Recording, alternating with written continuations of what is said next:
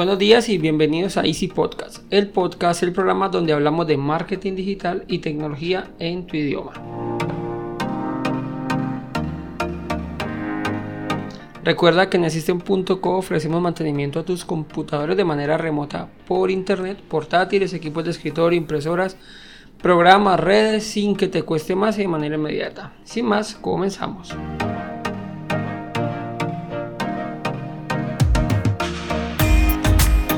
Como es habitual los viernes, vamos a hablar de una de las piezas de nuestra impresora y en este caso le llegó el turno al sensor FLAC.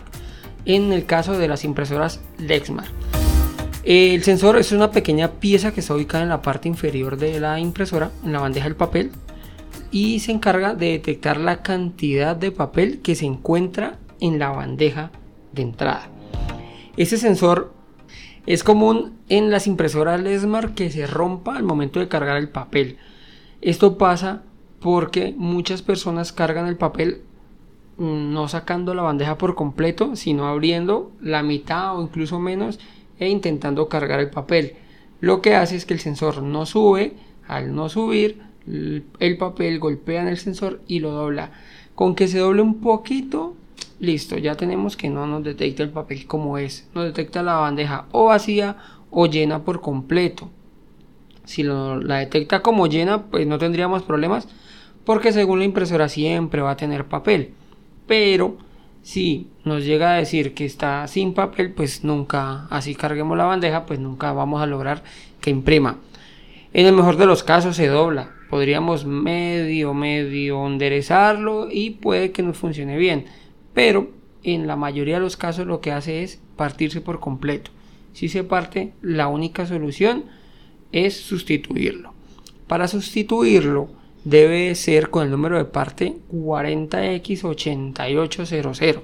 Ese es el número de parte del repuesto pues que se debe sustituir. Él viene la base y el sensor. No es necesario cambiar la base si pues el daño no lo, no lo merita y es más, sencillo realizar el cambio.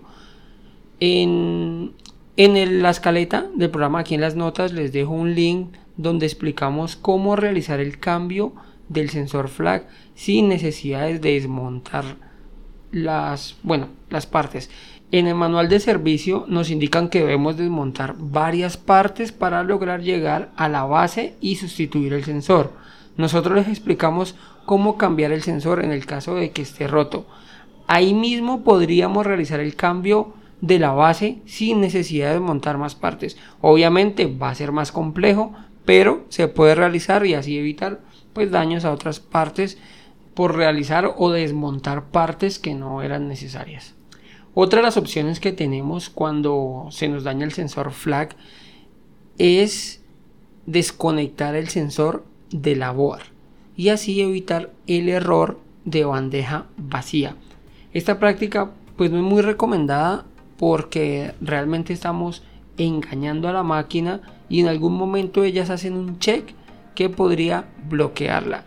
De todas maneras, pues si se nos daña, no el repuesto o realmente no lo conseguimos, pues nos tocaría recurrir a, esta opción. Dado el caso necesitan más información, necesitan una, explicación, lo que sea, ya saben que pueden contactarnos para más información. Bueno, esto es todo por hoy. Espero les sirva el contenido, pero antes quiero que nos ayuden a mejorar y me envíes cualquier duda o inquietud a mi correo andres.easisten.co o regálanos una valoración positiva en la plataforma que estés utilizando. Sin más, les deseo una feliz semana. Muchas gracias y recuerda que un viaje de mil kilómetros comienza con el primer paso. Chao, chao.